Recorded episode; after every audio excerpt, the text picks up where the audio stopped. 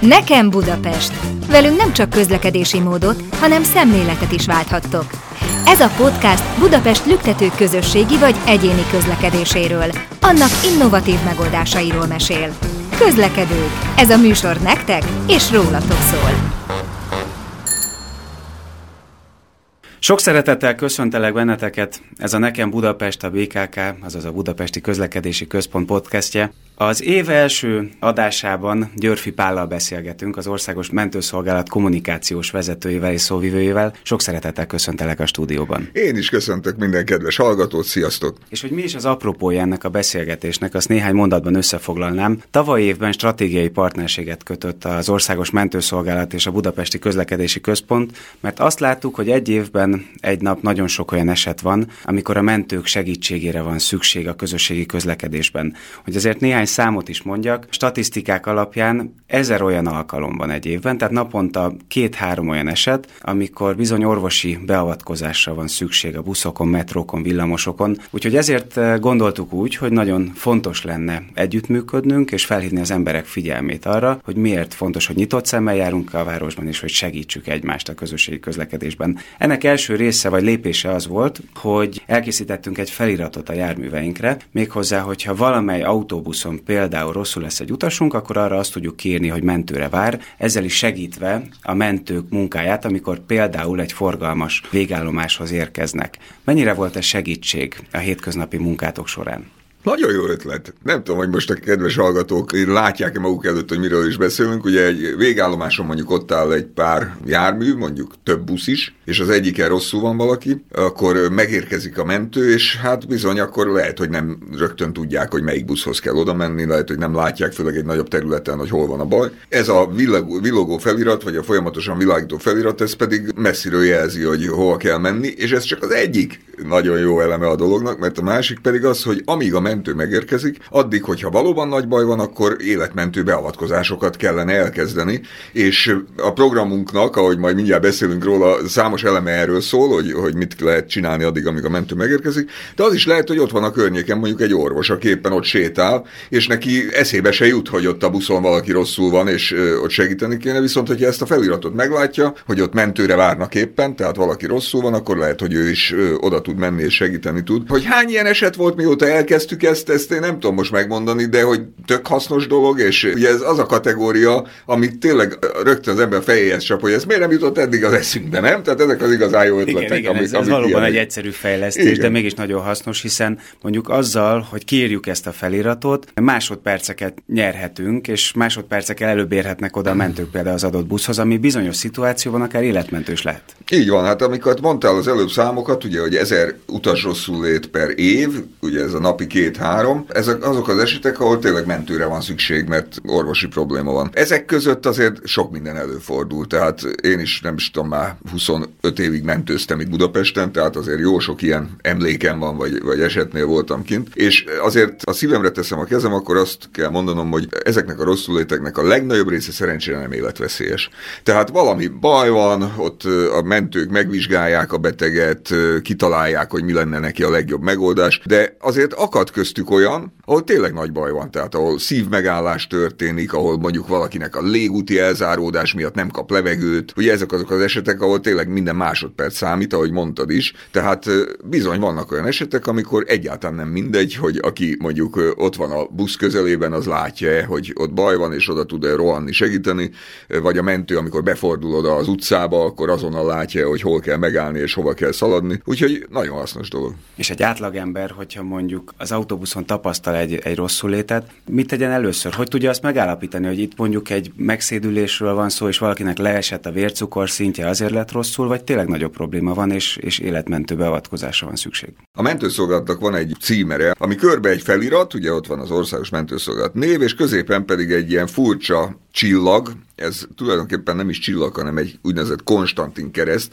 ez az életmentés szimbóluma, és az életmentés szimbólumának a közepén ott van egy kígyós bot, az úgynevezett eszkulapálca, ez az orvosi szimbólum, gyógyszertárakban is lehet látni, és ennek a az 1, 2, 3, 4, 5 hatágú keresztnek minden egyes ága az valamit szimbolizál, valamit jelent méghozzá, az életmentés különböző fázisait, elemeit, lépcsőit jeleníti meg, És az első lépcsője ennek, és így a keresztnek az első ága is arról szól, hogy észre kell venni, hogy baj van. Hogy ez a legfontosabb, az első lépés, enélkül nincs életmentés, hogy nem veszük észre, hogy baj van. Bizony előfordulhat, hogy mondjuk a buszon valaki rosszul lesz, ott ül, lekókat fejjel, és azt hiszik az utastársak, hogy csak alszik, vagy elbóbiskolt. Igen, egyébként, bocsánat, volt egy ilyen eset is, és talán ez volt az indikátora annak, hogy még szorosabbra fűzzük a mi együttműködésünket. Egy, egy ügyfelünk a, a négyes metrón veszítette életét úgy, hogy igazából senki nem szólt hozzá, és senki nem vette észre, hogy, hogy ő elhunyt. Ez is mutatja azt, hogy igenis éberen kell járnunk, de mi az a szint, amikor egyébként meg kell szólítanunk valakit, vagy valakinek meg kell kocogtatni a vállát? Igen, látod, ez, ez el is felejtettem, hogy ez nem is olyan régen történt valóban. De szerintem még ebbe a témába tartozik az is, hogy ne értsük félre a helyzetet.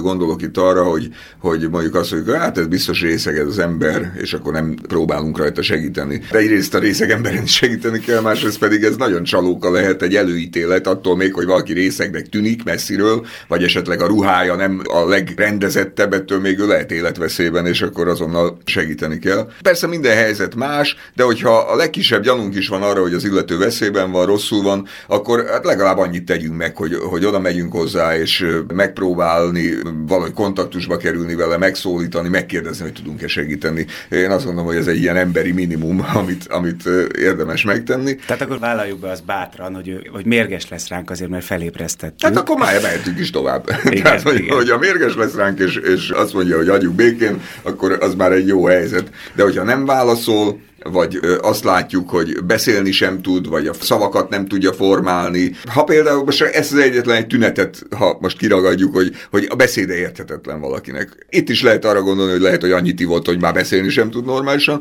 holott az is lehet, hogy éppen sztrókot kapott az illető. Ugye a sztrók az egy olyan nagy vérkeringési zavar, egy érkatasztrófa, aminek az egyik tünete pontosan ez, hogy nem tudja formálni a szavakat, nem tud értetően beszélni. Persze, hogyha megnézzük a statisztikát, akkor azért tíz esetből valószínűleg kilencszer mégiscsak beigazolódik az, hogy, hogy ittas az illető. Na de ott van az az egy eset, amikor lehet, hogy ittasan, vagy nem ittasan, de az illető sztrókot kapott, és ha így van, akkor viszont az első órákban fog eldőlni az ő sorsa. Hogyha időben bekerül a megfelelő kórházba, most már ilyen stroke centrumok vannak, akkor nagy eséllyel gyógyítható. Ha viszont nem kerül oda, vagy nem időben kerül oda, akkor kicsúszik abból az időablakból, ami után már esetleg maradandó bénulás maradhat vissza, vagy pedig akár az élete is veszélybe kerülhet. Úgyhogy ezek valóban, ezek ezek, hogy mondjam, nem elméleti kérdések, hanem nagyon is a mindennapi utcai gyakorlatról beszélünk, vagy a közlekedés napi Igen. gyakorlatáról beszélünk. És ha egy pillanatra még visszatérhetek ez a Konstantin keresztre, ugye ha már észrevettük, hogy baj van, és nagyjából be tudtuk azt is lőni, hogy ez milyen súlyos, mert nyilvánvalóan nem kell mindig azon a rohamkocsit hívni. Na de hogyha ha ennél súlyosabb dolog van, akkor meg mégiscsak a mentőket kell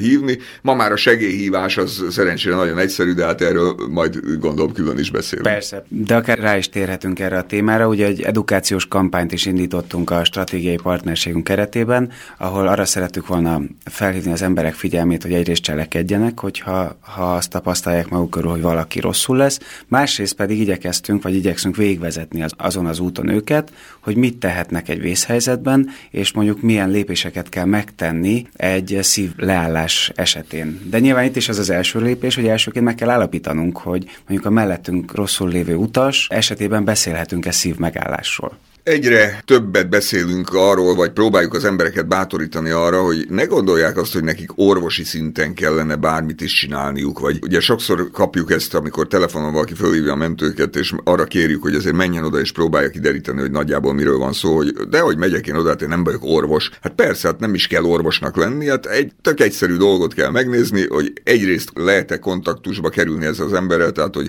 válaszol-e, hogyha megkérdezzük, hogy mi baj van, egyáltalán reagál-e valamire, ugye ezt eszméleténél van, vagy eszméletlen. Ha eszméletlen, akkor pedig a légzését kell megvizsgálni, ugye ezt szoktuk kérni, a légzését kell figyelni, szemünkkel, fülünkkel, odahajolva, hogy lélegzik-e. Tehát ez nem kell orvosnak lenni, kb. egy 10 másodperc, 15 másodperc alatt ezt ki lehet deríteni, hogy lélegzik-e az illető, és ha nem lélegzik, akkor jön ez a vészforgatókönyv, hogy azonnal az újraélesztés meg kell kezdeni, de itt ebben a közös kampányunkban egyébként meglehetősen didaktikusan vagy szemléletesen igyekeztük azt is elmondani, hogy ha valóban ilyen helyzetbe kerül valaki, akkor persze szóljon a járművezetőnek, hogy tudjon róla, hogy baj van, és utána pedig hívja a mentőket, miközben lehetőleg, hogyha többen vagyunk, azonnal kezdjük is el az újraélesztésnek a melkas nyomásait, ugye ez a legfontosabb, a melkas nyomások elkezdése, és a segélyhíváshoz pedig ma már a telefonunkat többféleképpen is tudjuk használni. Igen, itt említsük meg azt, ugye, hogy két különböző applikáció is rendelkezésre áll, amit érdemes letölteni a, a városban közlekedők, meg, meg egyáltalán mindenkinek, aki magyar állampolgár, és bármikor úgy gondolja, hogy segítségre szorulhat, vagy segítene másokon. A mentőknek van két ilyen applikációja, hogyha erről egy picit mesélnél. A milyen helyzetben életet menthet? Hogyha egy picit hátrább mehetünk, vagy visszamehetünk a történelemben, akkor érdemes egy kicsit most itt végig gondolni, hogy mi minden történt az elmúlt évtizedekben, mert régen, amikor én még gyerek voltam, akkor azért nem volt olyan egyszerű mentőt hívni. Hát ugye a mobiltelefonok nem léteztek, utcai telefonokat kellett keresni egy közterületi rosszullétnél, hogy valahogy próbáljuk a mentőket értesíteni. Akkor szaladgáltak az emberek, hogy megállítsanak egy taxit, vagy egy URH-s kocsit, hogy azzal beszóljanak a központba, aztán annak a központból átszóljanak a mentőkhöz. Tehát azért nem volt ez olyan nagyon egyszerű dolog régen, ehhez képest most tartunk, hogy, hogy mindenkinél van mobiltelefon, különböző rádiócsatornák működnek. Tehát ma már például az a dilemma sem igazán dilemma, hogy, hogy mi az első. Első segélyt nyújtani, vagy segítséget hívni. Ez régen egy klasszikus kérdés volt, hogy mi a sürgősebb. Mert hogyha elkezdesz szaladgálni telefon után, lehet, hogy mire visszaérsz, már nem is tudsz első nyújtani, mert már meghalt a beteg. Ugyanakkor fordítva is lehet, hogy ha valaki elkezdi az újraélesztést mondjuk, akkor nem fogja tudni abba hagyni, hogy elmenjen közbe telefonálni. Tehát ez régen egy nagy probléma volt. Hát mára ugye kirakod magad mellé a telefonodat, kiangosítva, egyszerre gyakorlatilag életet mentesz és közben telefonálsz. Ez azért a technikai fejlődésnek egy nagy áldása. Ma meg már olyan lehetőségeink vannak, mint például a mobil alkalmazások használata, és ahogy mondtad az előbb, valóban van két olyan alkalmazás is, amire érdemes fölhívni a figyelmet az egyiket Steve City-nek hívják, talán vannak, akik hallottak róla, de még mindig nem elegen. Körülbelül 30 ezeren töltötték le ezt az alkalmazást Magyarországon, viszont ők 30 ezeren egy valódi életmentő közösséget alkotnak, akik azt vállalták az alkalmazás letöltésével, hogy ha kell, akkor ők azonnal rohannak és elkezdik az újraélesztést, hogyha az ő környékükön mondjuk egy 500 méteres sugarú körön belül van egy ilyen eset. Úgy te szerezhetnek erről tudomást, hogy ha jön hozzánk egy ilyen riasztás, hogy újraélesztés történik valahol az utcán, nem csak Budapesten, hanem bárhol az országban, akkor mi amellett, hogy a mentőt indítjuk, megnyomjuk a Szív City gombot a mentésirányító készüléken, és az automatikusan megtalálja a legközelebbi ilyen Szív City aktív felhasználót, és egy GPS jellel oda vezeti a beteghez. Egy nagyon intelligens algoritmus működik a háttérben, és nagyon sok ilyen sikertörténetünk van, sok ember életét sikerült így megmenteni, hiszen arról szól a történet, hogy a mentő az azért 10-15 perc, amíg odaér, ugye a technikai idővel közlekedéssel együtt, és ha valakinek megáll a szíve, akkor az első 4-5 percben lehet elkezdeni az újraélesztést, minél előbb annál jobb, úgyhohogy ezért nagyon fontos ez az alkalmazás. Ők De... egyébként rendes orvosok, vagy, vagy mondjuk olyanok, akik a privát életükben egy picit kiképezték magukat, és, hát és el, hogy, önkéntes hogy, módon tudnak újraéleszteni? Hogy egyáltalán nem feltétlenül orvosok vagy egészségügyi dolgozók.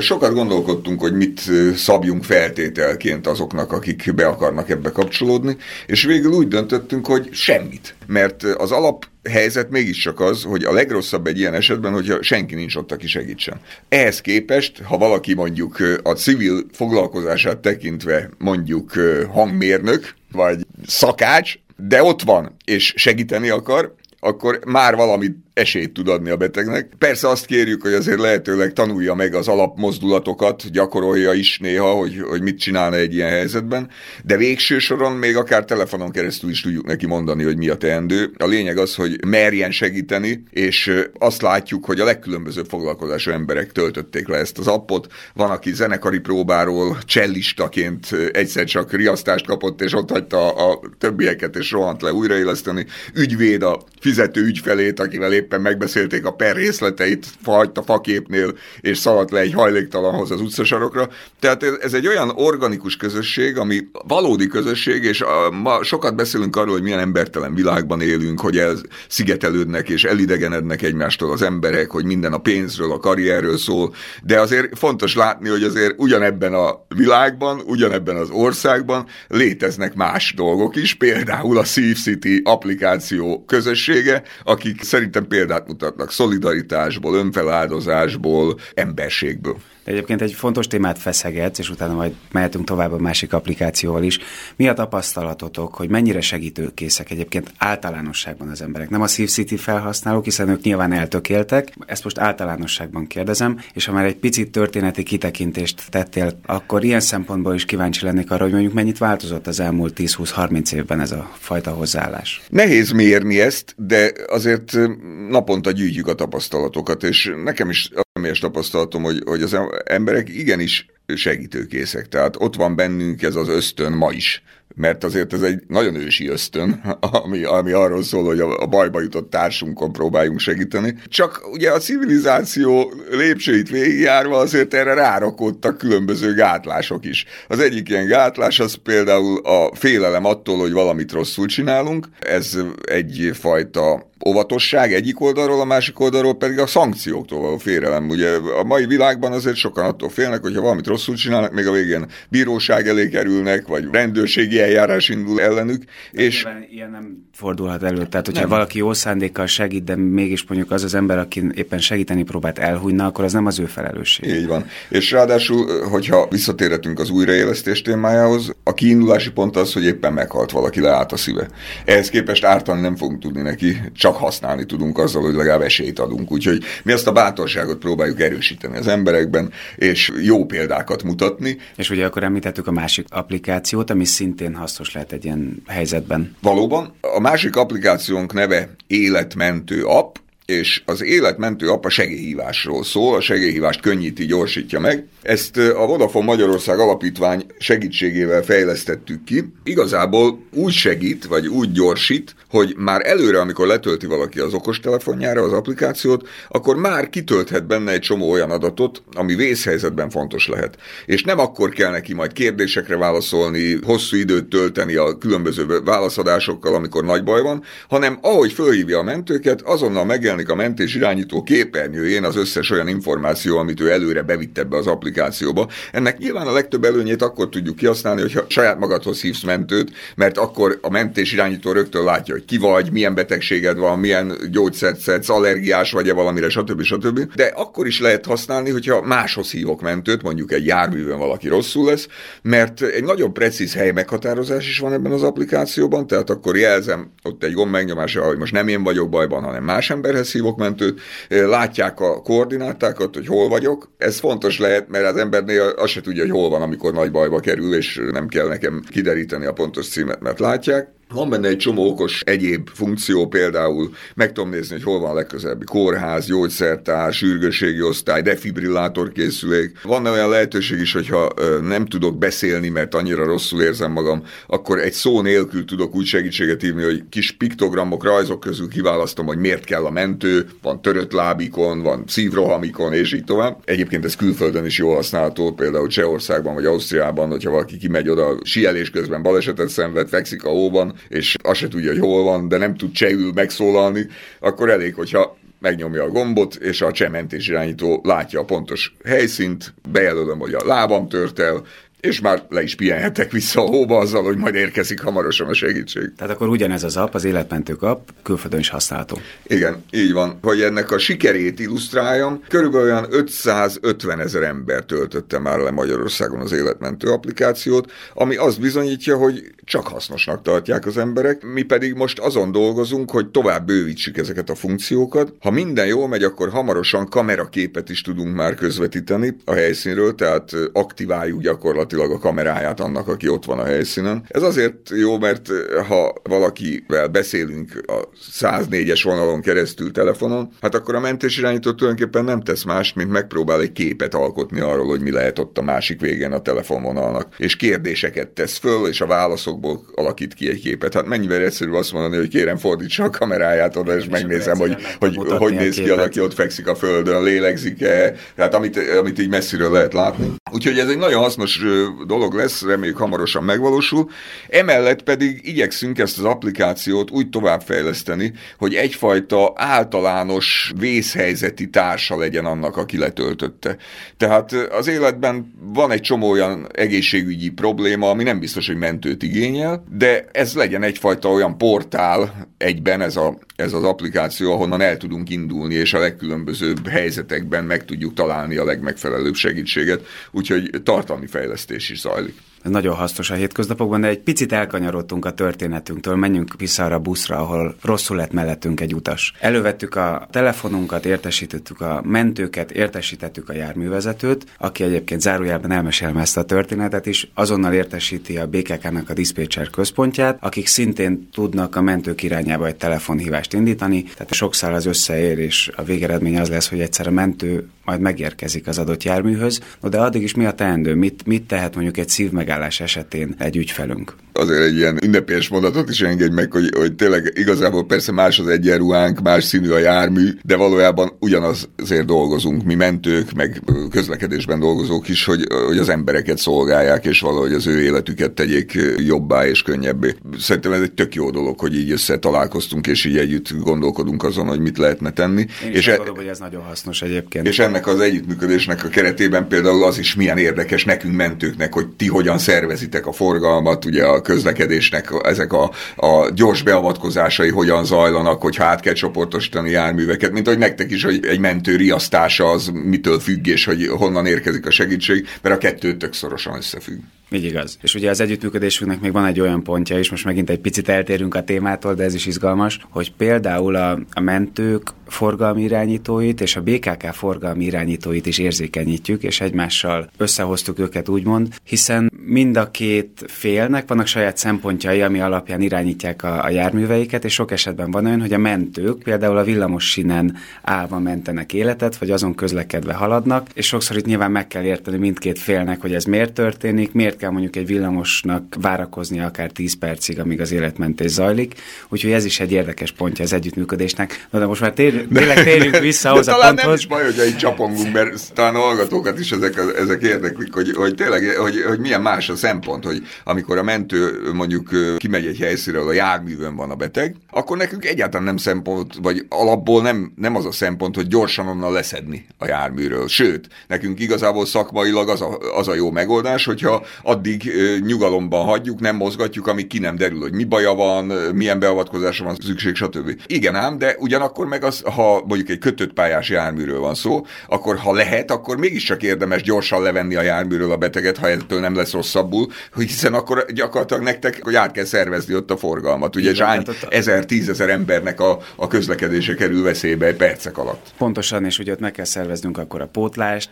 Ez bizonyos esetekben indokolt lehet. Tehát amikor tényleg olyan vészhelyzet vagy mozdíthatatlan az illető, akkor azonnal cselekszik a BKK és oda rendeli a, a pótlóbuszokat, de azért vannak olyan helyzetek, amikor járművel. A vérnyomást meg lehet mérni végül is a metrókocsin kívül is, hogy csak egy példát mondjak az esetek többségében. Úgyhogy ez, ez egyfajta hozzáállás, meg, meg jó szándék kérdése is, ezért is fontos, hogy ismerjük egymás szempontjait, meg a munkáját. Na, akkor visszatérve ahhoz az utashoz, aki még mindig rosszul van a buszon, Szeg.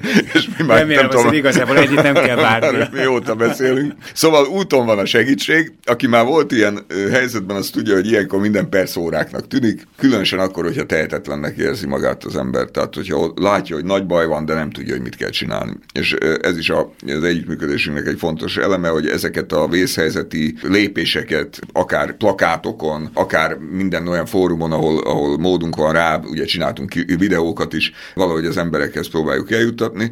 Ha valóban eszméletlen az illető, akkor most már megállapítottuk, ugye, hogy lélegzik-e, ha nem lélegzik, akkor következhet az újraélesztés. Az újraélesztésben nagyon sok szemléletváltás volt az elmúlt időszakban, most az időszak alatt én mondjuk évtizedeket értek. Ma már tudjuk, hogy két dologtól függ az újraélesztés közlekedés esélye, vagy a siker esélye. Az egyik az, hogy lehetőleg azonnal a melkas nyomásokat kezdjük el, ugye valahogy mellé térdelünk, a kezünket a melkas közepére tesszük, összekulcsoljuk az ujjainkat, és körülbelül ilyen 4-5 centi mélyen elkezdjük lenyomni, felengedni, lenyomni, pumpálni gyakorlatilag a melkasát. Ezzel valamilyen vérkeringést tudunk biztosítani, és nem marad teljesen vér és oxigén és tápanyag nélkül a szervezete az illetőnek.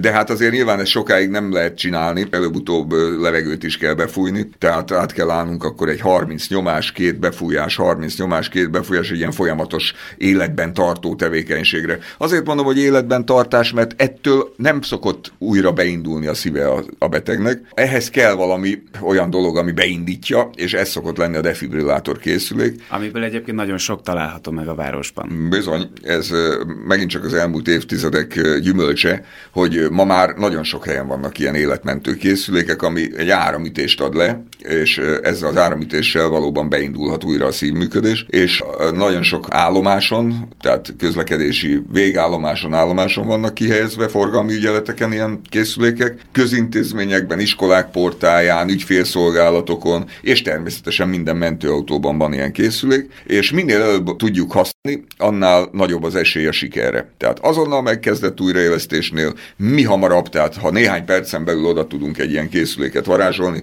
és megint csak nem félünk használni, mert sokan félnek, azt mondják, úristen. Kulcs, kulcsfontosságú tényező. Igen, és hát egy ismeretlen készüléket az ember nem tud olyan készségszintjén használni, az egyértelmű, de ennél egyszerűbb készülék nincs a világon. Tehát ez egy magyarul hangosan beszélő készülék, ami mondja nekem, hogy mit kell csinálni, és igazából két dolgot kell tennem. Az egyik az, hogy van benne két ilyen lapocska, amit rá kell tapasztani a beteg melkasára, de ezt is ott egy rajz mutatja, meg hangosan mondja is a készülék, hogy mit kell csinálni. Ez két elektróda gyakorlatilag, amivel érzékeli a készülék, hogy mi a helyzet. És hogyha ezt rátapasztottuk a készülékre, akkor majd ő eldönti, hogy szükség van-e áramítésre vagy sem. Tehát ez nem az én felelősségem, nem is kell ebben döntést hozni. A készülék dönt, és százszerzékos biztonsággal dönt, tehát még soha nem történt műhiba, tévedés, semmi ilyesmi nem történt a világon, pedig most már hány éve és hány millió esetben használtak ilyen készüléket. Ha azt mondja a készülék, hogy szükség van defibrillálásra, akkor azt fogja mondani, hogy nyomja meg a gombot. És ott van egy nagyon nagy gomb, egy villámjellel, általában piros színű gomb,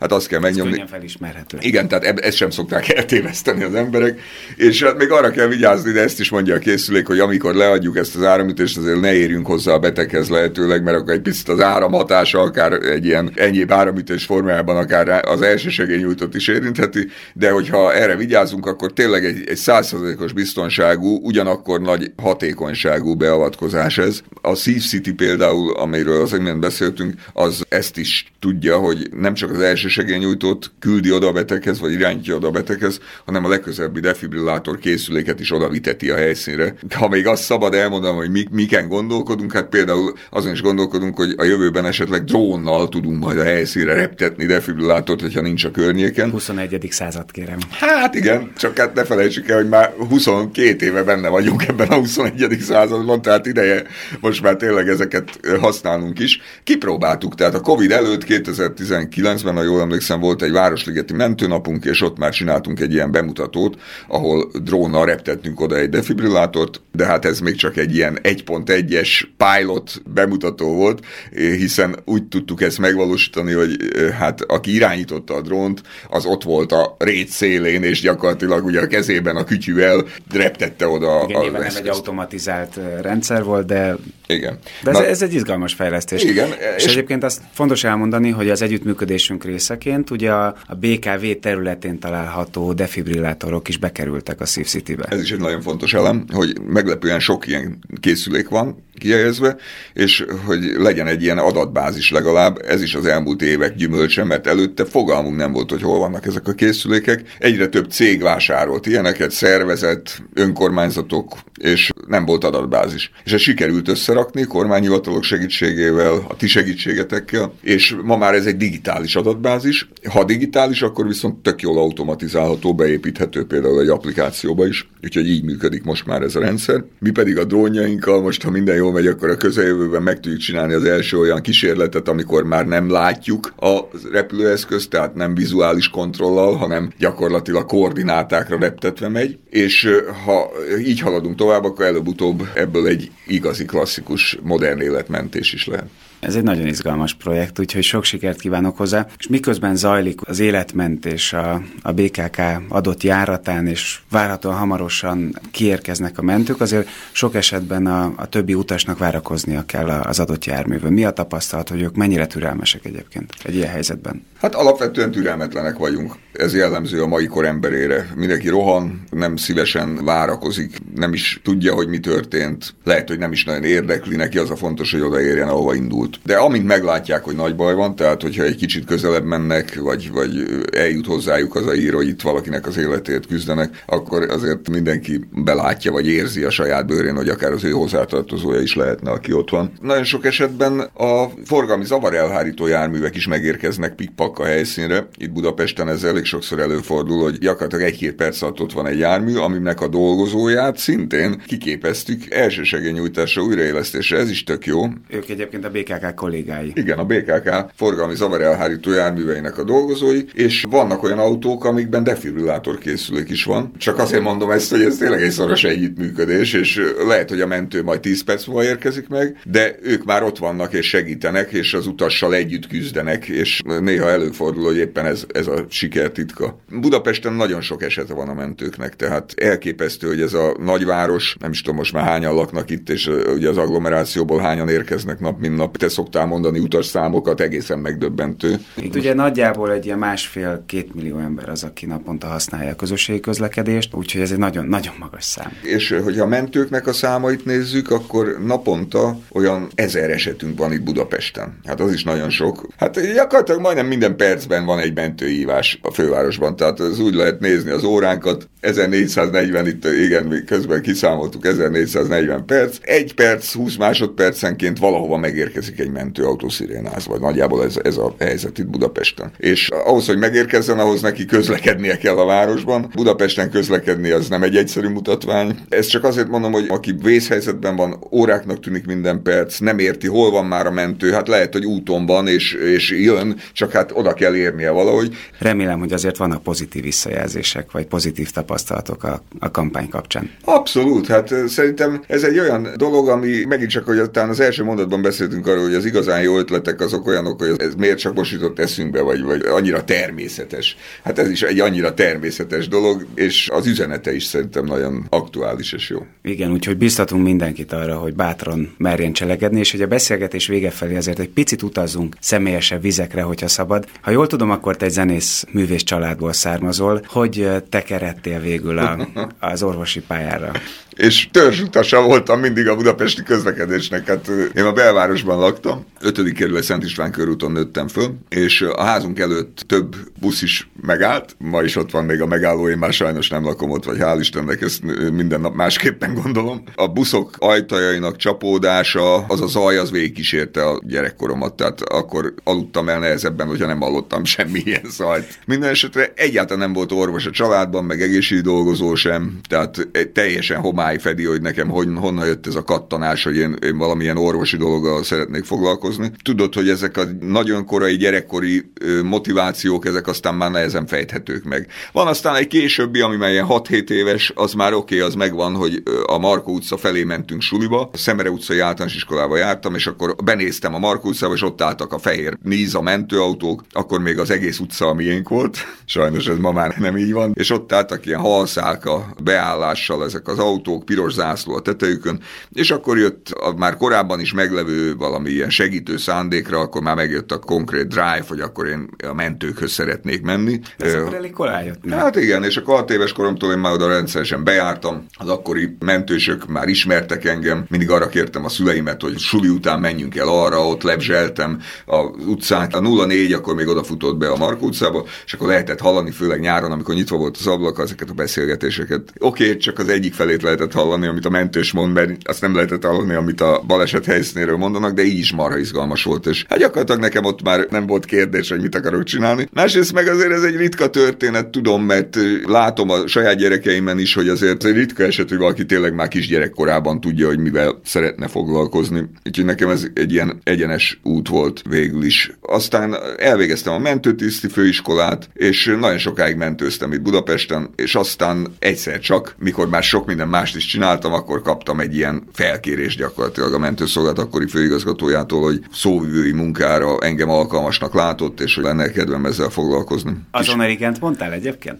Hát nem, nem, mert, mert tök idegen terület volt. Hát miközben gyerekkoromban pontosan el tudtam képzelni, hogy majd mentőzöm, és mert életet mentek, vagy mentős egyenruhában segítek másokon. Egy pillanatig nem jutott eszembe, hogy ilyen újságíróknak interjút fogok adni, meg, meg tévében fogok szerepelni, meg ilyesmi, ez teljesen távol állt tőlem. De azért valami szereplési vágy meg biztos, hogy volt, tehát a személyiségem alapvetően mégiscsak ilyen harsány, vagy exhibicionista, vagy extrovertált, sokféleképpen lehet fogalmazni, tehát nem volt idegen soha tőlem, tanítottam sulikban, egészségügyi szakközépben, ilyen helyeken, és azt élveztem mindig, hogy, hogy én mondok valamit, és azt meghallgatják. Sőt, van egy olyan gyerekkori emlékem is, hogy, hogy amikor elmentünk a középületépítő vállalat üdülőjébe a nagymamámmal, Balaton világoson, akkor ott sok volt a vendég, és két turnusban ebédeltünk. És akkor a konyhás nénik megengedték, hogy mindig csöngővel jelezték, hogy ha jöhet a második turnus ebédelni, és akkor fölemeltek, és én csöngethettem a második turnusnak, és arra emlékszem,